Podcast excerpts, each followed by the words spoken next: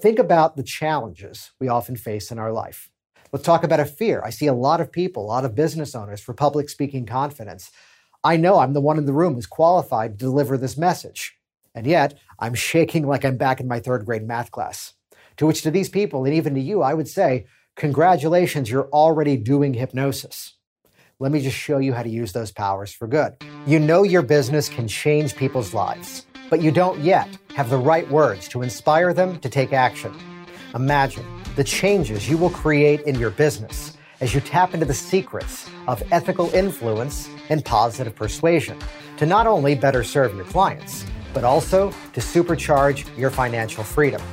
I'm your host, Jason Linett, and welcome to the Hypnotic Language Hacks Podcast.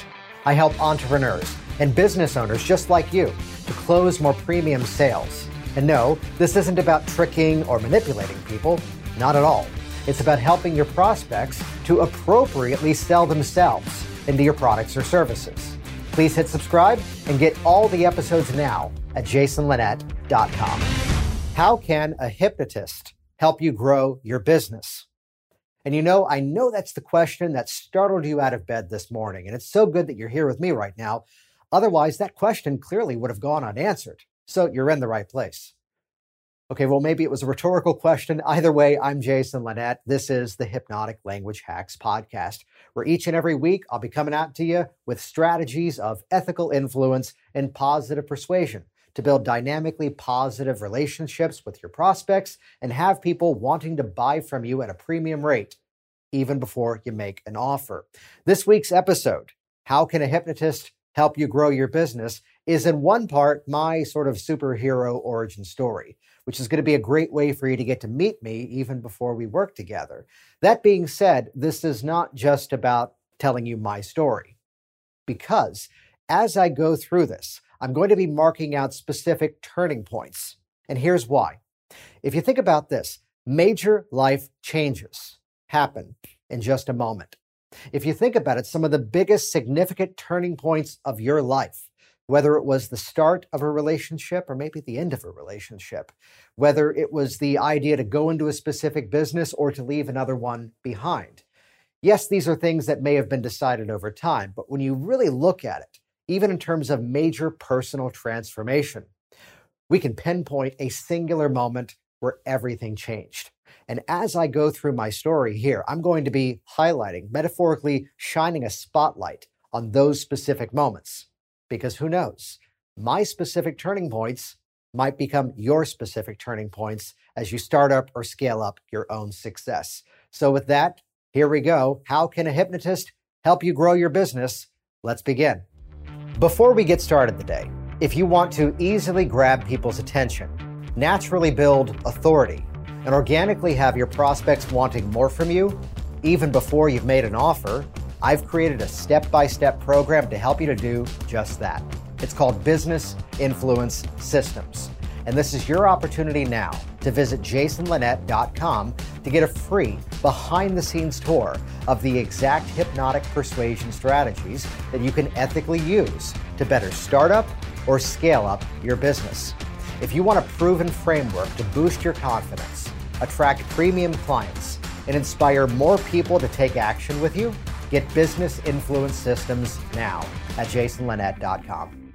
I'm in my head right now because one way that this episode could begin would perhaps to be that bullet point list resume of all the various accolades and honors and awards that I've received that I could stand here and I could boast about those things as a means to hopefully impress upon you just how awesome, just how cool, just how smart and successful I am.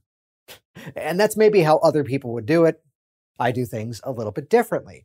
Because as much as what I'm about to share with you is my story, my goal is to make parts of this also your story. And right out of the gate, let that be a teaching lesson. One of the most overlooked things that people miss out on, the mistake that most people in business make if they're trying to use storytelling in their sales process, is that they fail to universalize the experience.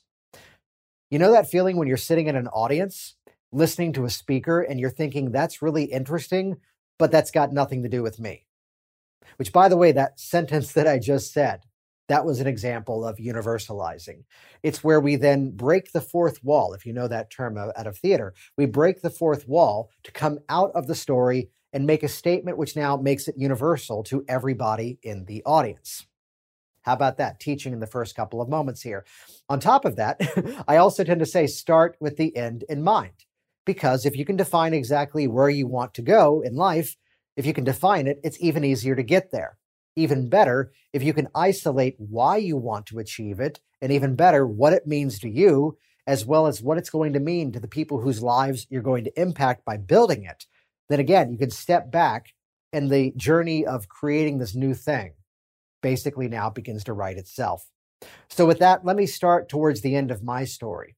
Because, yes, I'll talk accolades, honors, and all that cool stuff. However, as much as I've built a business which has scaled around the world year after year, I'm the most proud to say that while also being at home each and every night, unless I'm on travel for a conference or a speaking engagement, but for the most part, being at home with my family. My wife, Michelle, we've been married now for more than 10 years, and our kids, Claire, Max, it's a big family, two dogs, Cheddar and Blossom, and we've got a dog, a cat named Lily.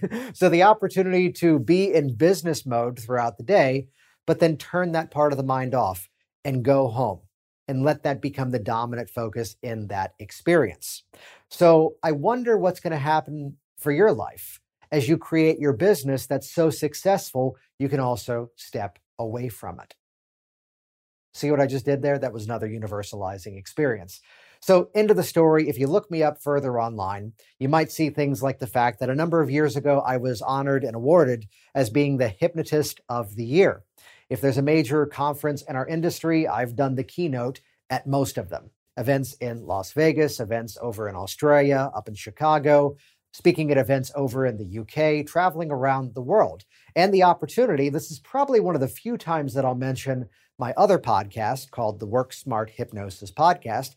You're listening to the program right now, Hypnotic Language Hacks. This is meant for people in business who want to make use of ethical influence and positive persuasion strategies to better scale your success. The other program, Work Smart Hypnosis, you're welcome to check it out. You're probably not the audience. In fact, I've had clients over the years say, Oh, I found that. That was interesting. That wasn't for me, was it? For us by us, basically. It's meant for people already in that industry. So it's not that there's trade secrets, because even better, in this program, Hypnotic Language Hacks, I'm going to be peeling back the curtain. I'm going to be revealing to you the stuff that we would use to help clients to overcome bad habits, to rapidly dissolve away fears and let go of old traumatic events, how those exact same methods can be used for positive influence within your business. And again, other things I've been up to in recent years, as much as I see clients, I also help to organize programs so other people can qualify to become practitioners of professional hypnosis, running certification programs around the world. And above and beyond that, in recent years, helping to organize the leading program now for other professionals in that world to then qualify as instructors. And what I'll have you take from that is that I'm not just the guy that people come to to either learn hypnosis or create change. I'm actually now the person that other hypnotists come to to better sharpen their skills and perfect their craft. So that's where things are in the current state of things. Let's rewind back because, again, if we know where we come from, if we know where we come from, we can benefit from the lessons, the learnings, the skills that come from those experiences. You've maybe heard this phrase before stop calling them soft skills because they're just skills. And of all skills to have at about five or six years old, I began with a hobby of sleight of hand close up magic. You know, like you do. I was ravenous for reading all sorts of books on the topic, and eventually down the road, even paying part of my way through college by doing performances, close up sleight of hand card magic at restaurants, designing programs and pitching them to different theme parks. And I'll tell you why I left that world. And I'm, again, I'm very much in honor and respect of what I learned from that. But the reason why I left it behind, there's two reasons. One, first of all, it was based upon lying to people. One of the definitions of a magic trick is exactly that word it's a trick. There was also something expositional about the process that I just sort of lost an interest in. And here I have an ordinary pack of cards. And here I have these coins. And I tell you what, while you're thinking of the name of that friend that I'm about to guess, write it down. And yes, there was some procedure and some of the secrets that I won't reveal here as to why those things had to be used. So it's where later on, when it's my freshman week of college, first week at university, and someone comes during the welcome week and he does a comedy stage hypnosis show. That just grabbed my interest. That just piqued my curiosity, and all the fascination in one thing rapidly moved over to something else. So think about that. One specific introduction of something new can suddenly shift your life in a brand new direction. Now, at the time, I was in college for management and learning about the administrative side of professional theater. Now, I wasn't an actor, I wasn't a director, I wasn't even a designer. I was in production management. Again, I was the wizard behind the curtain, communicating with unions, uh, organizing the scene changes, and taking all those various creative people and helping them all to get along. And working for a number of years, getting my card in terms of uh, Actors Equity Association, the union here in the US that organizes actors as well as theatrical stage managers, which I was. And here's the lesson to take out of this that was a career I was excelling at. I was doing quite well. However, just because you're good at something doesn't mean you have to do it the rest of your life. And that's a hard lesson for some people to take. Other people may be praising you and congratulating you on a job well done. But just because they acknowledge that you're really good at it doesn't mean you have to do it for the rest of your life. That being said, the mistake that so many people make is to be dismissive as to where they've come the fact that now I run a business that goes all around the world. Where back in the day, I was organizing spreadsheets, tracking when each and every actor and each and every prop either entered or left the stage. And to have multiple pages in Microsoft Excel as to how that works is the exact same skill that I use nowadays to take a step back and design a webinar for people to learn what I do. The opportunity to have systematized aspects of a business. So, again, make use of the skills of where you've come from, harness the things that you've learned, and use those skills in other markets as you continue to grow and cultivate further. So that's where I had set this like five year plan ever since I saw the first hypnosis demonstration, which, mind you, that was entertainment. That was comedy. Here's what happened I went online and early days of eBay, and I decided, let me now buy all the books I can find on hypnosis. And I made a really great mistake. I thought I was getting the books on stage hypnosis, entertainment, and instead, nearly everything I was buying were hypnotherapy, how to work with clients one to one for personal change, which, by the way, is a process which has been scientifically proven, and there's tens of thousands of peer reviewed studies all around the world. It's even as I interact with people, they might go, Oh, hypnosis, I believe in that. To which I have to say, spoiler alert, it's not Santa Claus. we have the science as to how it works, what's happening in the brain. And again, here's the tens of thousands of studies that validate exactly what it can accomplish.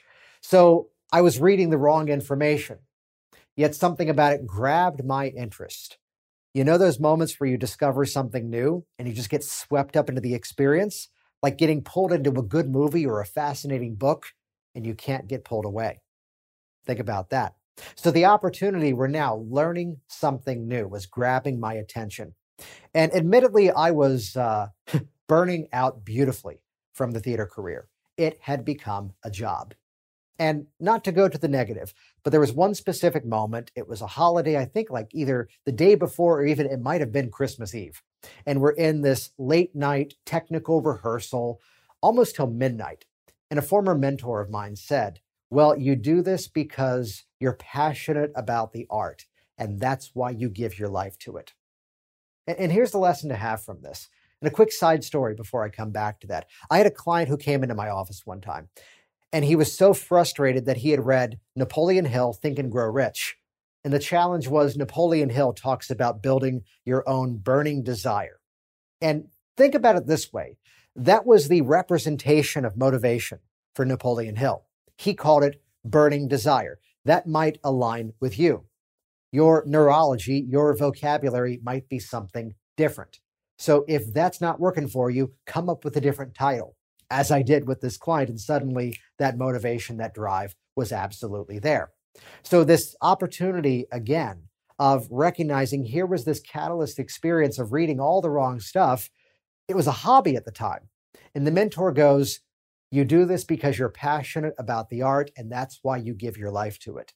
And something clicked in that moment to go, I can be passionate about the art, but I can be in the audience now.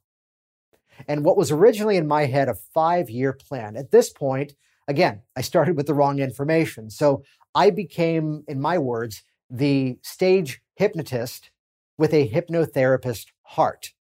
So my market, I don't do these programs anymore. I've since retired myself from it. But my market at the time, I wasn't doing comedy clubs. I definitely wasn't doing the uh, R rated program. No, I was working mostly with high schools, high schools or corporate audiences, which, for what it's worth, by the way, uh, it was the same program, just different music soundtrack behind me. same program, just change out the songs. So the question was always what's the problem that your organization is facing? So perhaps with students, it was the topics of what they call character building. You know, things like having an honor code, not cheating, not going off and using drugs, not having the kids going off and produce more kids to say it politely, use your filthy imaginations to guess what I'm saying there. So, finding out from the administration what were the problems that their students were facing, and let's now design an entertainment program, almost like Warner Brothers or even Rocky and Bullwinkle.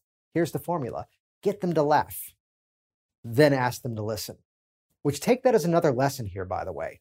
Get your audience to care about the message that you're sharing before you ask them to listen. This is why so often when I'm speaking, I bring people into the experience of what I have to share, and only then do I finally then introduce myself. Bring them in. Hi, I'm Jason Linett. Now we're in sync. Now we're in rapport. So this opportunity to go into schools or even businesses. One of the examples would be the fact of here's the insurance organization that unfortunately, as so much of that work was going online and becoming digitized by really cool online systems, they were laying people off. So, why did they bring in me to do the seemingly funny program? Well, here's why lighten them up and then let that become the delivery mechanism of going, now you're all safe. You've um, voted to stay on the island, as it were. We've given you the rose as if like that Bachelor or Bachelorette TV show. But now here's how we can create better relationships. So get your audience to care before you ever ask them to listen which at this point now might be a good time to kind of explain what this whole hypnosis thing is about.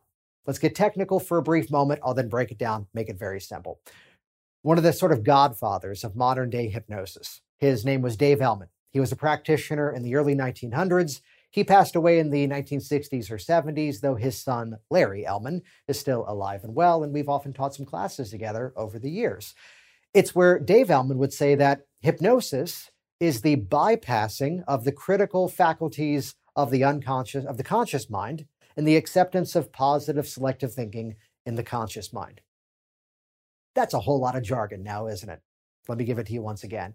Hypnosis is the bypassing of the critical faculties of the conscious mind and the acceptance of positive selective thinking in the unconscious mind, which for a moment recognize that conscious and unconscious mind are metaphors. They're constructs. You can't point to them. Conscious mind, everything rational, analytical, willpower is there, which, by the way, if willpower really worked, we would all have everything what we want, but we don't. So willpower is limited. Meanwhile, in that unconscious mind, kind of like the hard drive of, a computer, that's all your habits, behaviors, emotions, beliefs, and feelings. That's that part of you that makes you who you are. That's that long term memory process. So we're bypassing that critical awareness to tap into that unconscious processing. Which, just for a quick scientific nod here, give us another hundred years and we'll have, a, we'll have a better model than conscious and unconscious, but that's what we're using nowadays. Again, through neurological stands validating the process, you can look at scholar.google.com, find tens of thousands of peer reviewed studies. Let's break down that jargon for a moment, though, by the way. Bypassing critical awareness. What does that mean?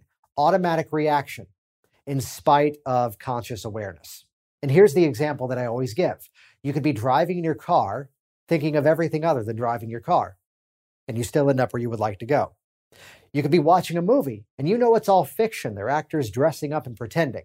In my former career in management and theater, I had to sometimes remind people part of your job description is the word play. so people are pretending. We know it's fake, and yet we get swept up into the story. Though, think about the challenges we often face in our life. I know that I want to quit smoking. I know these things are killing me. Oh, but they relax me and they make me feel better. There's a disconnect. Let's talk about a fear. I see a lot of people, a lot of business owners for public speaking confidence. I know I'm the one in the room who's qualified to deliver this message. And yet, I'm shaking like I'm back in my third grade math class. To which, to these people, and even to you, I would say, Congratulations, you're already doing hypnosis. Let me just show you how to use those powers for good. Now, this is not a program where my goal is to necessarily hypnotize you. My goal here is to help you to become even more hypnotic, to let your words become even more influential, to let your business process draw more people in, to speak with impact in a way that people stop and they pay attention to you. So that's where we're going inside of all of this.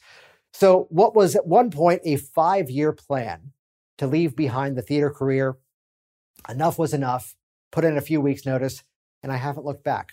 So, the nature of where I'm standing right now, I'm standing in an office. I opened up Virginia Hypnosis. I opened up my business in Virginia in November of 2009. Prior to that, I was in downtown Baltimore. Prior to that, down around Williamsburg, Virginia. So, traveling around quite a bit in terms of where I've gone in that experience. But again, back to that experience of doing these programs for schools or even corporate groups, finding out what people need and helping them to then connect those dots of exactly how they're going to get there. So it's where over time, the sort of origin of learning hypnosis was still in the back of my head. And the time, again, start with the end in mind. I wanted to have a family, I wanted to be home. That's when I started to take down the programs. I was doing schools all over the country uh, all the way from Alaska to Alexandria, which, yes, I know one's a city and one's a state, but the alliteration just sounds so good, right? Yeah. So doing those programs all over at one point, doing more than 300 programs in one single year, a lot of driving. So the opportunity was then to go, let's open up a local business. And that's what became Virginia Hypnosis, which, as a side note, again, if you can define who your ideal audience is, it's so much easier to get in front of those people. So, for that business, Virginia Hypnosis, the goal there was specifically targeting the people who were already looking for that process to create a change. They were already sold on the process. And now they were just doing their research to find, well, who's the most qualified person to help me? And doing everything in my marketing to ethically and appropriately take on that positioning. That was the story that created that business. So recognize you can talk to an already warm audience, a people who are already looking for the service you want, but then speak directly to their needs. This was the same thing I did back with schools and corporate groups. You know, it's where someone would go who was maybe my competition. Yeah, but they don't want a hypnosis program.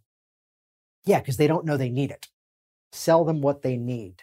Sell them what they want, deliver what they need. Which right there, that's an amazing formula for under promise, over deliver. Sell them what they want and in the process of giving them what they want, deliver exactly what they need. The process then begins to easily write itself. So, taking down those long commuting hours, bringing up the live hours in person is where I eventually kind of retired myself from that. And it's where, unless something is your goal, unless something is your goal, it's kind of hard to get there. Start with the end in mind. Well, you've heard of SMART goals specific, measurable, attainable, realistic, trackable. You've maybe heard different letters. A friend of mine one time said, call them SMART-E goals. Put the letter Y at the end. Specific, measurable, attainable, realistic, trackable for you. It has to be your goal. So, so people at the time, not, not to pat myself on the back, were going, hey, you've got an interesting take on this. You've got an interesting premise on how this work is done. You should teach it. And I went, it wasn't quite my goal. Now, now, meanwhile, at the same time, something was happening. People were knocking on my door, calling me up, or sending me emails, or inviting me to speak. Because here's the other aspect of the story I never once took on the premise that it had to be hard to launch a business. I kind of just looked at everything and went, well, what has to happen? Start with the end in mind. Everything then becomes an asset. And yes, it might have been an asset given the fact that in my family, at least, everybody was an entrepreneur. My parents were wedding photographers. My grandfather owned a jewelry store and all sorts of other businesses in the family. So, again, the idea of opening up your own thing even if it was in a quirky little world of hypnosis, wasn't too out of the ordinary. So this this mindset that again of making use of the principle that I can do this and this is going to be easy and not buying into the idea that it has to be hard. Think about that. Maybe there's something that you're struggling with right now and I wonder what would happen if you just said to yourself, this is easy or even better, put some movement to it. The more that I make use of this skill, it's just going to become easier and easier and easier. The other part of the story was that it was easy to pivot people, easy, easy to pivot people from the online, from the stage program into the office. And here's why you should always make use of a built in audience. Who are those people that already know, like, and trust you? So it was this combination of the way that I could look at the business and go, here are the systematic aspects. Here are the moving pieces that build these machines that if I want to turn the business on, I just have to run this thing more. If I want more clients, go to the network meeting, give this pitch, that's going to make the phone ring. And it's where I kind of realized at that point, I'd kind of become the hypnosis business guinea pig. I won't teach something unless I've genuinely done it myself. Years ago, I went to a convention. Someone was teaching a premise for business. I asked a follow up question, and he goes, Well, I've never actually done this myself. And as he turned his back to write on the board, I found a polite moment to leave the room. I'm only going to share with you things I've actually tested and vetted for you, either in my business or in my students' businesses as well. So, working from this mindset of proof, becoming that guinea pig, and that's when the training business took off. The opportunity where an educational program should not be the person at the front of the room telling someone else's stories. You should be learning what's working right now, what people are responding to, what tests we're currently running in the business. That's how we all should be teaching. Guessing sucks. Theory is lame. Armchair philosophy only gets you so far. Let's use the real world principles. And that was the whole premise of, again, what became the Work Smart Hypnosis brand. But that's an educational arm. Again, that's meant for people already in that industry who want to learn more and level their skills up. It's where now the opportunity, the amateur changes their act, the professional changes their audience, is why you and I are here together right now. Though there's a bit of an edit there, because as we build systems in our businesses, all of that continues to run. Yet because that now continues to run, the clients book in the people sign up for my programs, both in person as well as interactive and real time online. That's all now systematized, which now I get to spend time with you. Because here's what began to happen. And, and, the lesson here is listen to your clients. Listen to the fact that people look you up and they figure out exactly what they want from you. And sometimes you need to listen to that. Client would come into my office for a fear of public speaking. And as we we're working together, suddenly they go, Yeah, but could I have you look at my presentation? And suddenly, then we were going through and applying these ethical influence principles to their languaging. Here's the moment where someone was giving the talk, and they were doing the talk because they were invited, as opposed to they had, let's borrow from Napoleon Hill once again, they had a burning desire. They had a message that had to be shared. Start with the end in mind. Ask yourself, why are you doing it? But also, what's the impact you want to create? So looking over time of again, leveraging one experience to the next to the next. While at the same time, it's all the same basic skills. The client would come in for public speaking and suddenly we were refining their messaging. Suddenly, then we were looking at their websites, and that's what launched my accelerator program in terms of doing that one to one coaching with people who are not necessarily just using the process for an emotional change or habitual change, but also how do we use these same principles to not just create a change in our life by way of hypnosis, but again, also communicate hypnotically. And that's where the Hypnotic Language Hacks podcast came from. A project that's been in the works. I put out a book, Work Smart Business, back in 2009. Prior to that, doing a TED Talk on rethinking rapport, which we'll link to in the show notes over at works at uh, at hypnotic at jasonlinett.com forward slash number two is where you can go for that. So the opportunity again to work with people one to one. So look where you are right now. Look at your own story and ask yourself, Am I where I want to be? And let's perhaps level that story up to somewhere even better. What happens in your life as you suggest to yourself, I'm exactly where I ought to be right now? You're in the right place. And imagine the changes that you're going to create in your business as you speak from a place of authority, of integrity, as you now start to refine your own story in a way that really helps to draw people in, has them wanting even more from you. To realize you can change your audience over time and expand that reach. What happens when you let your own communication become even more powerfully hypnotic? What happens in your journey when you realize it's your decision just how hard or how easy it becomes? And on top of that, as well, the ability that along our journeys, we're always building assets. Assets, whether they be skills, whether they be tangible things like testimonials, which we'll do a whole episode about later on, whether they be our ability to craft copy and videos that have people watching and wanting more. So, the whole mindset of this is again, letting your communication become even more influential. Change your words, change your business, change your life. That's where we're going in this series. You have been listening to the Hypnotic Language Hacks podcast with Jason Linett. Please stop everything and start exploring jasonlinett.com for even more business influence and persuasion resources. Make it a priority right now to subscribe to this program and listen to every episode because the next one may reveal that one hypnotic influence secret to massively scale your success. Change your words, change your business, change your life. Get even more at jasonlinett.com.